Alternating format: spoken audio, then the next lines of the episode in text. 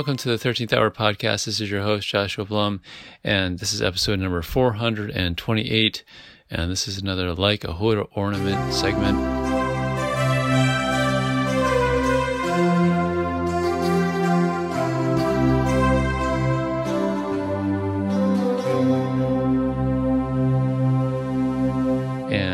Have a little thing that I'm going to be doing today. I'm going to be opening and showing on the show. And so it has actually a visual component to this. Um, and I have just finished actually one other thing. So I was actually just putting the some finishing touches on these little boxes that I've been making for some more Lego Rocketeer figures. And these were part of a fundraiser that I have been doing for a while. Actually, I started doing this, oh, I think it was a, it's over a year ago now, maybe more than that, year and a half, maybe two years. I don't know. But uh, Lego Rocketeer figures originally started out making them for my kids. And just also, just for me, just wanted to have one. Always thought it'd be kind of cool to see if I could make a little Rocketeer figure. And it involved a whole bunch of things casting and making stuff, shrinking stuff down from resin. And so what I originally had done is I had a mold of the jet of the rocket pack. It was bigger and I had to make a mold of that and then shrink that down using a mineral spirits technique. And so there's that. And then uh, I forget what I did with the helmet. I think I had molded, no, I had sculpted part of, I sculpted the helmet out of an initial there's a blank or some helmet that looks similar, I think. Then made a mold of that, and then a number of resin copies. So the the helmet and the rocket pack are made of resin, and then there was a whole bunch of Lego sourcing of parts, and uh, that was much more involved than I ever anticipated it would be because Lego stuff is expensive. Uh, but there are cheaper ways to get it, and especially if you get it in bulk, which is usually why I end up making several figures at a time. So uh, that part was fun, finding all the different parts. And then I had to figure out how to make like little decals essentially for the faceplate, for the, you know, the helmet and also the chest. Uh, that so that it involved like almost everything like you know that because that part was done on photoshop and then figuring out how to print those things out so it's quite involved actually and then i made a little presentation box with it for for the sake of uh, of shipping these things and also have them as, as, you know, because they're essentially a collectible. And I wanted them, you could have a, a little display box that was clear that you could open and it would hold the rocket pack, the helmet, two two firearms, a Thompson and a Mauser pistol that he has, and then the regular figure, of course. And the figure sort of you know has a interchangeable head, and you can take that off and put the rocket pack and the helmet on. So that all all had to be fitted and everything like that. And some some of the figures turned out the tolerances were a little bit better than others, and that's sort of the nature of like everything is hand fitted. But um, overall, it worked out pretty well. And uh, so I've made I don't know however many of those. I think it was the original run was either six or twelve. I can't remember what that was, but anyway, they they basically sold out of those. Then was a charity fundraiser for initially it was Hero Initiative, and then lately it's been uh, Hairy Cell Leukemia Foundation. Done a number of sort of like variants, like some slightly different pants, slightly different like torso, depending on what I could find.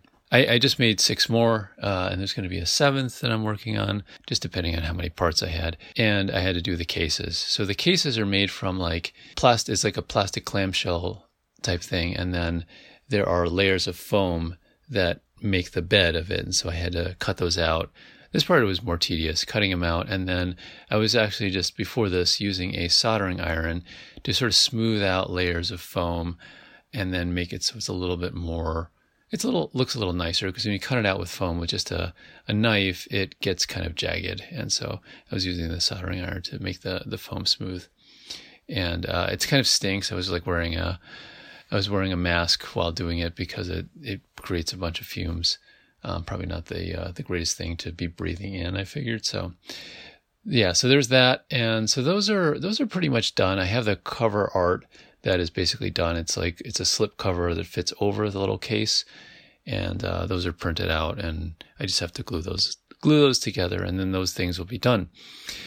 But one of the reasons I wanted to talk about this thing is that this was a little presentation box. It fits in the palm of your hand. And it kind of one other thing I've I thought about was maybe putting it in like an Easter egg or something like that. You know, when I was a kid, and you can still see this in like supermarkets and other places like that, the little capsule toys type of deal, like a, the, a, like a vending machine where you put in at the time it was like a nickel or a quarter. Uh, no, well, I don't know if it was ever nickel. A dime, a dime or a quarter, and you could get like candy or a toy. The toy was always pretty junky. I mean, it might have been worth a quarter, but probably produced for much less. Like a little, it would be like a super bounce, like a bouncy ball or I don't know, some other things like that, that were made of relatively cheap plastic, but they would come in these little capsules and you could uh, put them, you could collect them, and you didn't really know what you were going to get. So it was like the equivalent of like uh, a blind bag. They have these things now, like in uh, stores like, you know, Walmart and other places like that. And then hobby stores where you can get a little box or a little um, bag of some, usually it's like a character and Lego had their own like minifigures that are that are in a bag. You don't know what you're gonna get. It's a little get, like like getting baseball cards or something like that. You you buy a pack, you don't know what it is or what's going to be in it, and then you open it, and so there's a collectible kind of element to it. And so the thing with the uh, the vending machine thing was you could actually see a whole they would have like a display in the front where you they'd have all the different things you could get. And you're like oh i want that one but you never really knew which was going to come out of the machine. So this kind of like reminded me of that where because it's in a, such a it's like a little palm sized case. When i was doing it that way i was it was kind of a throwback to the the, the way things were packaged when i remember them especially when they were imported from Japan. And so I think I have another one here. It's put out by the same brand. I think Tomy, I think. Oh no, this is a different brand. I saw these. This is a little little box which uh, has a, a car in there. It's about the size of a micro machine. This is sort of how I remembered things being packaged when it came to stuff I would see as a kid in places that had a lot of import toys, like in uh, you know Chinatown and stuff like that. This is stuff that was imported from Japan, and the Japanese are amazing when it comes to packaging. They really they really are. They have a interesting aesthetic for this kind of stuff, and it just is a little bit different than what you tend to see in the states.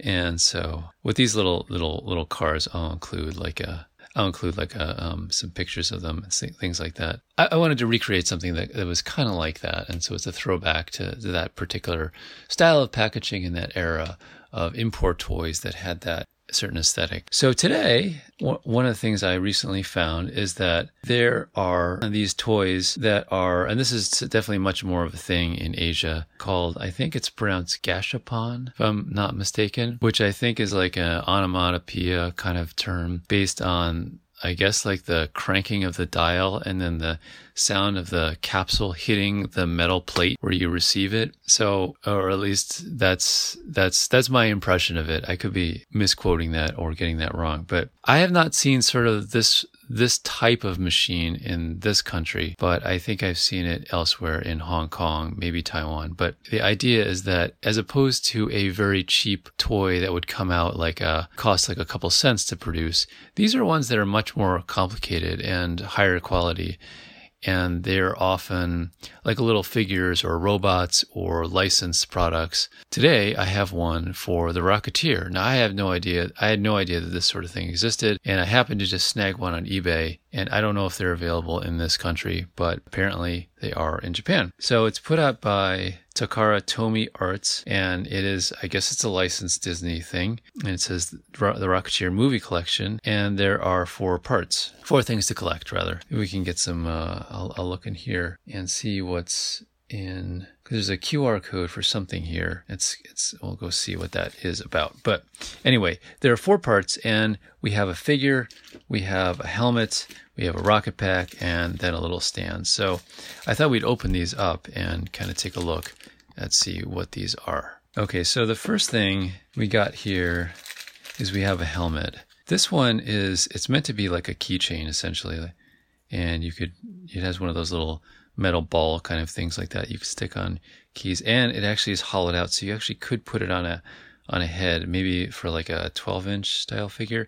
Eh, the cool thing about it is that the grill is actually cut out, and so it's a really nice, it's a really nice uh, sculpt of it. And this is, you know, you could totally, you know, I was talking about taking things and shrinking them down before. You could totally make a sculpt of this or a, a mold of this, I bet, and shrink it down and have a great figure, a helmet for a smaller size figure. So the cool thing about this is if you can find this, if you want to make your own figures, like when I had done helmets that I'd recently done for these Rocketeer figures, I had to do I had to do a lot of that by hand. And so if you have something that's pre-made already, that's great. The next thing, and this is this is another great example, is the Rocket Pack. And this is another one that's meant as a keychain. And I think because it's got the little metal ball thing. And then, yeah, there is a, uh, on the back, there's like straps and things like that. So if you wanted to actually, again, make a, you can make a mold of this and then you could actually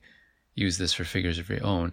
I mean, I think these are pretty much. I don't know if that's ex- that's not exactly as that's not to scale because the the helmet and the rocket pack are of different scales. But that's okay. This would be for like I don't know, maybe like a six inch uh, style figure. Maybe I think that would probably fit with this one. But it's really well done. The detail and everything like that. You can even see like all the little rivets and things like that.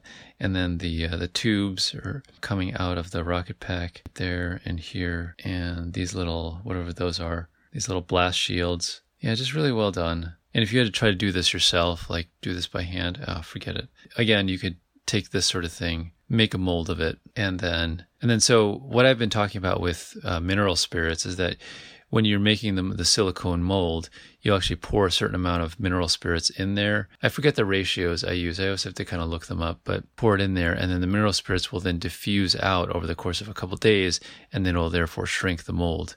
And then what you have is something that will shrink down. It won't shrink it down by half, probably maybe like by about a quarter or so. So you may have to do it more than once. But if you want to, if you have something that is already sort of the right shape or sort of the right size and you want to shrink it down by a few degrees of magnitude, then that's a pretty good technique to use. I think you could you could definitely do it with these. These are quite well done. And then so we have this this little stand. So this one is I don't exactly know what this is. It looks oh you know what it is? It's a it's a it's an art deco uh, display kind of thing of the movie poster where the Rocketeer is taking off, and it's done in that Art Deco style, and it's meant to just sort of stand up like this. Oh, that's really that's really pretty cool. It's a, it's a it's a, like a little display kind of thing, and it's made of.